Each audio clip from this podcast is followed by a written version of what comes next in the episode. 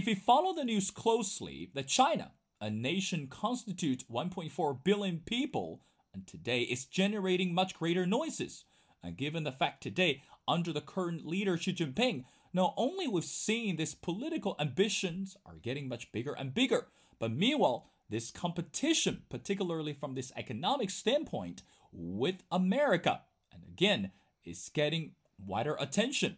And given the fact that today, for Xi Jinping, it's not just about this political noises, but meanwhile, for this economic agenda, and China is hitting this, what we called unstoppable path.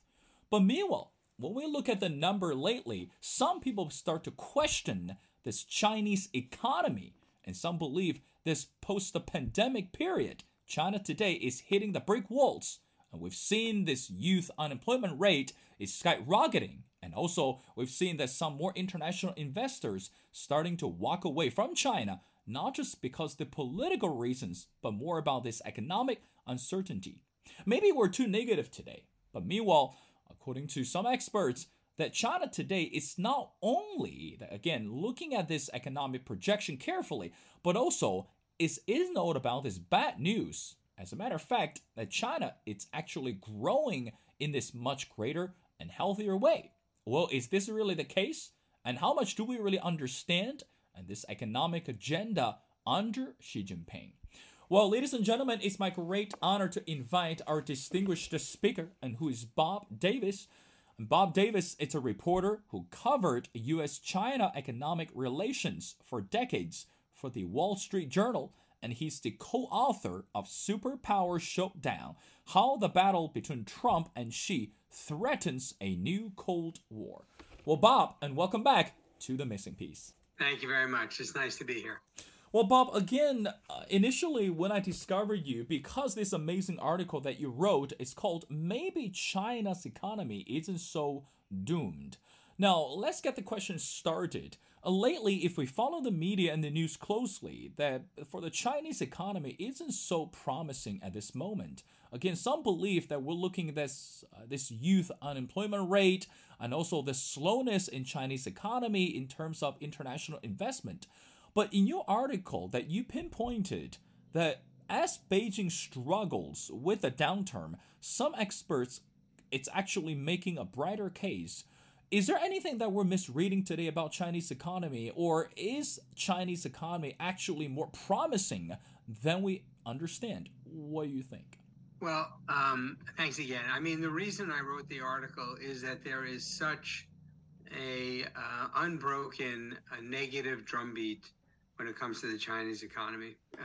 One story after another story, one economist after the other economist saying that, and not just that China's slowing, but slowing in a way that will essentially cripple it, kind of on a Japanese model. And, you know, China has lots and lots and lots of structural problems. You mentioned youth unemployment, there's the aging population, there's the shrinking working population, there's giant debt problems, there's over-reliance on housing. God, what else? You know, the residue of the one-child policy, you can go on and on and on and on. The question is this the moment that a lot of people have been waiting for, honestly? Is this the moment where all those structural problems finally hit and China essentially stops, or slows, absolutely dramatically? And the honest answer is we don't know. But it's clearly not an open and shut answer that, yes, this is the moment where everything hits the fan. That people have been predicting this for 20 years or so, and it hasn't happened yet. And China has plenty of strengths. I think also China is such a difficult place to read. You know, the information is held secret. The data, a lot of people don't trust. It's even more so, it's more of a black box now since they threw out so many Western journalists. So it's tough to tell. And also, I think, honestly, when it comes to many people in the West, there's a lot of wishful thinking. There's a lot of people who would like China's economy to slow. So it's less of a political challenger to the U.S. and the rest of the West. So I think that plays into it also. So there is an optimistic case to be made, and that's what I was trying to do. Well, again, Bob, you covered the U.S.-China economic relations for decades. But again, let's talk about this political influence or this political engagement along with the economic issue. Again, going back to the article, I mean, we understand that under the current leader Xi Jinping, you mentioned that he forced the closure of the private tourism sector. And also, again, he further centralized the state sector. I mean, Xi Jinping is not Deng Xiaoping. I mean, I think today when we look at this economic projection or looking at this economic situation, too often we tend to study or go back to the books where Deng Xiaoping had this grand idea, you know, opened up doors and invited investors. And again, he welcomed and embraced for international friends. But today, Xi Jinping is doing the opposite of what Deng Xiaoping had in mind or how Deng Xiaoping started. Now, Bob, the question to you is, how much do you think Xi Jinping's political ambition really creating impact on this Chinese economic agenda? So in other words, how much do you think he's more driven by his political purposes rather than fixing or rather than focusing on Chinese economy today? What are your thoughts? Well, it depends what you mean by political purposes.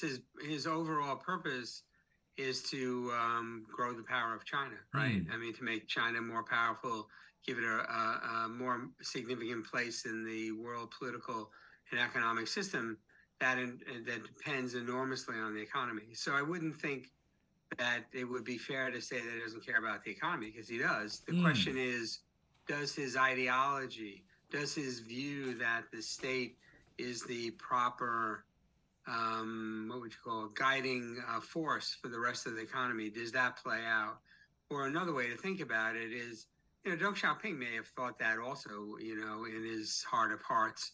I mean, all of them are Marxists, right? I mean, they all believe in, you know, the sort of Marxian way of development, which is, you know, a big role for the state.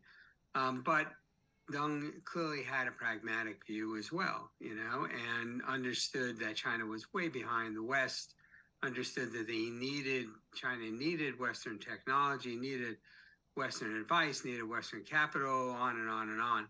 You know, Xi Jinping, I think if we divide it into political and economic, on the political or ideological and economic, on the political ideology, I don't see any particular change. I mean, I think he is, as you describe, you know, I mean, a surprisingly hardline Marxist, surprisingly, given, you know, his family history of being persecuted during the Cultural Revolution. But that's what we found that he is. The question is, when it comes to the economy, does that ideology of the state as the leadership force, the concern that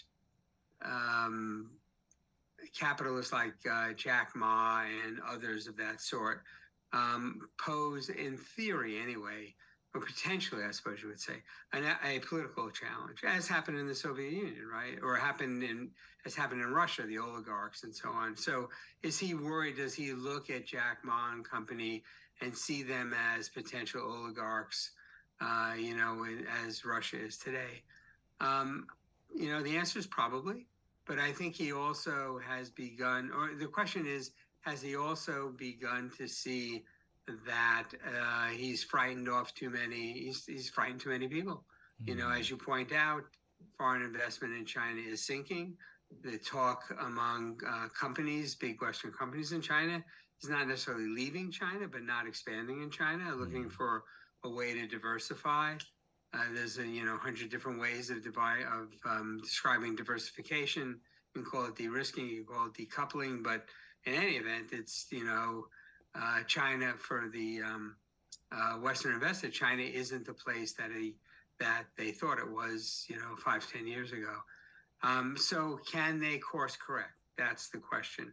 There is evidence that they're trying to, you know, that they have sent signals out that the purge of, big companies is over, and that they recognize their debt problems. They recognize the problems that they have in investing in interesting Western capital. But there are contrary signals as well, right? I mean, he seems to be starting to crack down on Foxconn, which is a way to crack down on Apple, or to at least make the West realize that one of the most significant Western companies is enormously vulnerable in China. So, it's an open question, but it's a question. It's not an obvious answer, which I think is too many people have jumped to the conclusion that he's a hardline Marxist. He can't, his ideology blinds him to everything else. I don't think that's, an obvious answer. And again, the article was meant to say there ought to be a debate on this. Don't be so sure that you know what's happening in China. No one ever really particularly knows what's happening in China. And keep open to the idea that China may squeak through. I mean, the big, real, genuine debate, everybody knows China is slowing, right? It's not going to grow at 10%. No big economy can grow, endlessly at 10%. It's just impossible. So, I mean, the Chinese premier has set the goal of around 5% growth, right? I mean, that is still significantly less than it had been. The question really is, does it go down to 2%, 3%? This kind of, growth rates that America and other Western countries have. And does it do it in a kind of slow glide path? In X number of years, you get down to 2 or 3%. Or does it happen now, immediately? So in the U.S., for instance, 3% growth would be considered great. In China, if they're planning for 5.5% growth, and you only manage half of that, you got a big problem, right? I mean, that means you're not employing all the people you think you're employing. It means you've overproduced. You have too many loans out there that aren't going to be paid off. So a big problem. So that's the real question. It's the rate of deceleration of the Chinese economy. Bob, I want to talk about one of the significant projects under Xi Jinping, which is Belt and Road Initiative. And we know that for the year of 2023, this project, it's even more significant, again, given the fact that more international diplomats and officials and delegates recently participated this Belt and Road Forum. And again, under this umbrella that Xi Jinping made crystal clear, that he was going for two clear messages. And the first one was looking for international unification. And one thing that he mentioned clearly, that China has never been interested in dominating the world. And again, competition is allowed, but by calling China to dominate the world, and that's not fair. So again, Xi Jinping insinuated this message clearly. And the second thing that Xi Jinping, he also made it crystal clear, is he believed international partnership. So in other words, China is not the only country who can shoulder the much greater responsibilities. So China needs help. But now, on the counter-argument side, some people say that this Belt and Road Initiative started to see more cracks and turn into what we called debt trap. So, Bob, the next question to you is, how much do you think that we can actually understand the influence of Belt and Road Initiative today, and also by seeing this uncertainty in Chinese economy? Are we misreading this project, or do you think it's time for us to recalculate or to reevaluate this project from the international level? I think the Belt and Road was his, quite brilliant, honestly, strategy to... for a couple of things. One, to exert Chinese power much more broadly around the world. Also, to deal with the Chinese overproduction, right? I mean, generally speaking, they don't hire local companies. They bring in Chinese companies, Chinese workers, and it's a way to deal with the overcapacity, which has been a problem nagging at China. Also a friendly face to China. This is loans for infrastructure, where the World Bank had gotten kind of away from infrastructure lending into a lot of kind of socially useful lending that honestly, a lot of the poorer countries didn't really want. What they wanted were roads and bridges and power plants and things of that sort. And China's very good at building those things. I think what has happened, and also it seemed a way even to peel away some European countries. But what's happened is that there's been any number of examples of China making loans, countries not being able to pay the loans. They are on the hook to China. Sri Lanka is the clearest example where China wound up with a port, control of a port. And so concern on the part of borrowers that they're going to wind up, almost a vassal state to China. I'm not sure, honestly, that was the goal of the Chinese. The port that they wound up in Sri Lanka really isn't where exactly you'd want a port. So they might wind up with a lot of assets they really don't honestly want. And also, China's debt problems have been growing. I think you see some scaling back on their ambitions. And on the European side, you definitely have seen scaling back. The Italians are trying to figure out a way to pull out of Belt and Road without entirely insulting the Chinese. So I think what you have now is a way for China to try to increase its influence in what's called the Global South. The countries, the non-European countries, non-North American countries, still is a very interesting and potentially quite smart, strategy to build China into the leader of the so-called Global South, what used to be called the non-aligned movement, what used to be called the Third World. It always has a different name, but basically what we're talking about are poorer countries that have a hard time getting the loans that they need to build up their countries. Bob, I want to move on to the technology sector. Again, I want to go back to the article. There's something you wrote, and then I want to dive into, I want to get your further explanation. And you wrote, in the 1980s, when China was first experimenting with market reform, its economy was 11% the size of the U.S. Now, it's 71% at large, the IMF estimates, that despite facing the Asian financial crisis in 1997 and 1998, and a global one in 2008 and 2009, hundreds of millions of Chinese are no longer poor, and the country has become a technology leader. Now, I understand that today China is very hungry for this technological reform, and also the competition between U.S. and China, just from this technological perspective, it's going head-to-head with each other. But again, Bob, to call that China today or the country has become a technology leader, what does that mean? And what kind of message are we supposed to understand to the international level that China today, it's a technology leader? What are you trying to say, by the way? Well, it's just the truth. They are the number two. They spend the second largest amount of money on research and development of any country in the world. They have leadership role probably, and certainly in a lot of clean energy technologies. It's not just, frankly, cheap solar panels or cheap wind power. They're also developing leading edge technologies in those very important technologies. Electric batteries are another one. When it comes to artificial intelligence, I don't think anybody really knows who's the leader. Probably there are, leadership, in the various segments of it, there's probably, different leaders, but they are a significant player. I think from the U.S., I know from the U.S. perspective and increasingly from the European perspective, they're concerned about that, right? The technology is the way forward on economy and also on the military. So, from the U.S. perspective, what they try to do is limit the leading edge technology that goes into China and, frankly, I believe, hobble the ability of China to catch up in that area. Now, catch up doesn't mean what it used to mean. Catch up, China was so far behind, such a poor country.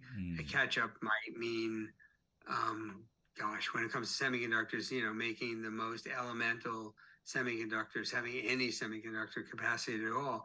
Now it means catch up, meaning at the very, very edge, leading edge, you know, catching up and surpassing, you know, the others. There's a lot of very smart Chinese people, and, you know, there's a lot of money that goes into it. I mean, one of the interesting questions really is, I mean, I think the U.S.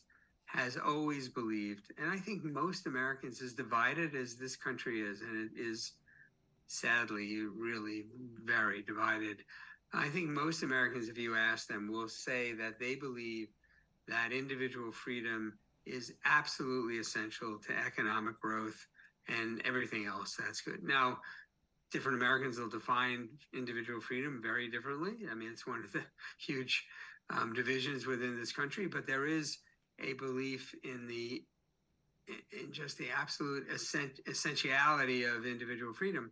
Well, in China, you don't have that, right? I mean, you might have the ability to make money in markets and so on, but is the ability, you know, to think what you want to think, do what you want to do, say what you want to say, essential to economic growth?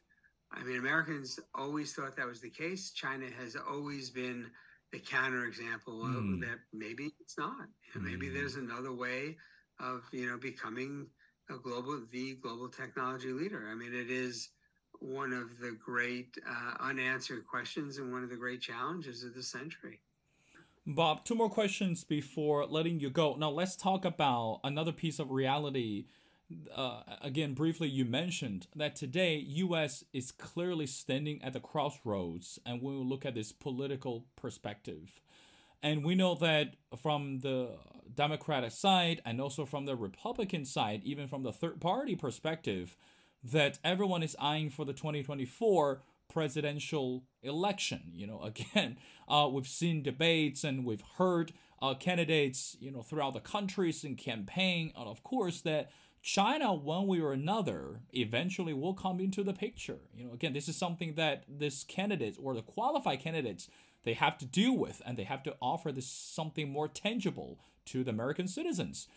Now, Bob, the next question to you is, how much do you think that matters today when the candidates or the potential candidates truly understand the challenges between U.S. and China? I mean, again, we've seen a lot more higher officials from the U.S. side, you know, paid the visit to China and also met up with Xi Jinping. You know, we've seen the media reports. But again, when it really comes to tangible solution, practical friendship, how much do you think that it's a requirement for the person to understand the challenges and the friendship, and most importantly, how to move on between the two countries for the bigger picture? How significant is that at this moment? Well, in a policy way, it's enormously significant, right? I mean, the U.S., Biden and his advisors, and I think Trump and his advisors too, you know, have said that China is the greatest challenge to the United States in this century. However, there's a big however there. That may be the case, but what do we have now? So China is, you know, the biggest long-range challenge. We have, you know, an incredibly brutal war in the Middle East, Israel and Hamas. We have an incredibly brutal war in Ukraine, Russia and Ukraine. That's what's taking people's attention, right? So China is, you know, down the list of concerns when America's concerns. And I think it's probably part of the reason that things are not quite as bad as they were between the U.S. and China, say, you know, 4 or 5 months ago, probably. One of the surprises so far in the Republican primary is how little a role China has played. You know, I saw an ad about, I think it was DeSantis against Nikki Haley, the former ambassador. I think it was from him. Anyway, accusing her of, you know, cozying up to China, because as governor of South Carolina, and as every governor in the United States, you know, they sought foreign investment, including from China. So now that's being thrown, you know, up in her face. Who knows? You know, I don't think that matters as much as people would say. I mean, if the election comes down to Biden versus Trump, which probably it will, you know, China will probably play a role, but they, you know, largely agree on China as the longest the biggest long-term challenge. They'll have different proposals. Trump's proposals, God knows what he'll propose. But I mean, you know, in terms of what he proposes and what he might actually do, there could be a large gap. I think China also plays, particularly for Trump, actually, and for Trump supporters, a symbolic role, too. When I talk to workers, and this may have changed, but when I talk to workers in factories that have been impacted by Chinese competition, the first thing out of their mind and out of their mouth is not, oh, you know, something negative about the Chinese. That it's not at all. It's the something negative about their bosses. Their bosses sold us out. Can you believe it? They sold us out, you know? And so it becomes a symbol of elites, defined as pretty much anybody but yourself, you know, elites turning their back on people like me. So it isn't, it's always interesting. If I ask a worker in one of those situations about China, sure, they'll say something negative, but only if I ask, only if I press them. Without me pressing, without me asking, you know, the part about their bosses, that comes up, you know, all the time unbidden. Well, you know how generous the boss could be, and also, of course, how sometimes the boss can be very cruel. But anyway, I want to wrap up our conversation, Bob. Want to go back to your book. Again, last time you and I, we had the conversation regarding your book. It's called Superpower Showdown, How the Battle Between Trump and Xi Threatens a New Cold War. But again, as we mentioned before, we don't know who will be the next president for America, but we know that Xi Jinping is not going anywhere. So how much do you think that by seeing the next president for the U.S. and also for this brand new economic political strategy under Xi Jinping, that it's possible that we could avoid a new Cold War? Or is it still too early to tell that for us to understand a new Cold War, it's always on our mind, or it's always a topic for us to discuss? Your final thoughts? No, it's always a topic. I mean, I think we're over the edge to, you know, being involved in a new Cold War. That's very different than the last one. But I think the U.S. and China see each other as adversaries, not just competitors. You know, one thing I just throw into that Biden, Trump, Xi Jinping triumvirate, the heart attack question. Li Keqiang showed us, like, just the other day, you know, things can get upended very quickly. You're dealing with three very old men, right? Three of them, you know, no one's health is guaranteed. So one should factor that in as well, that there's always, you know, a health component to all of this, and that might shake up things in ways that we never thought about.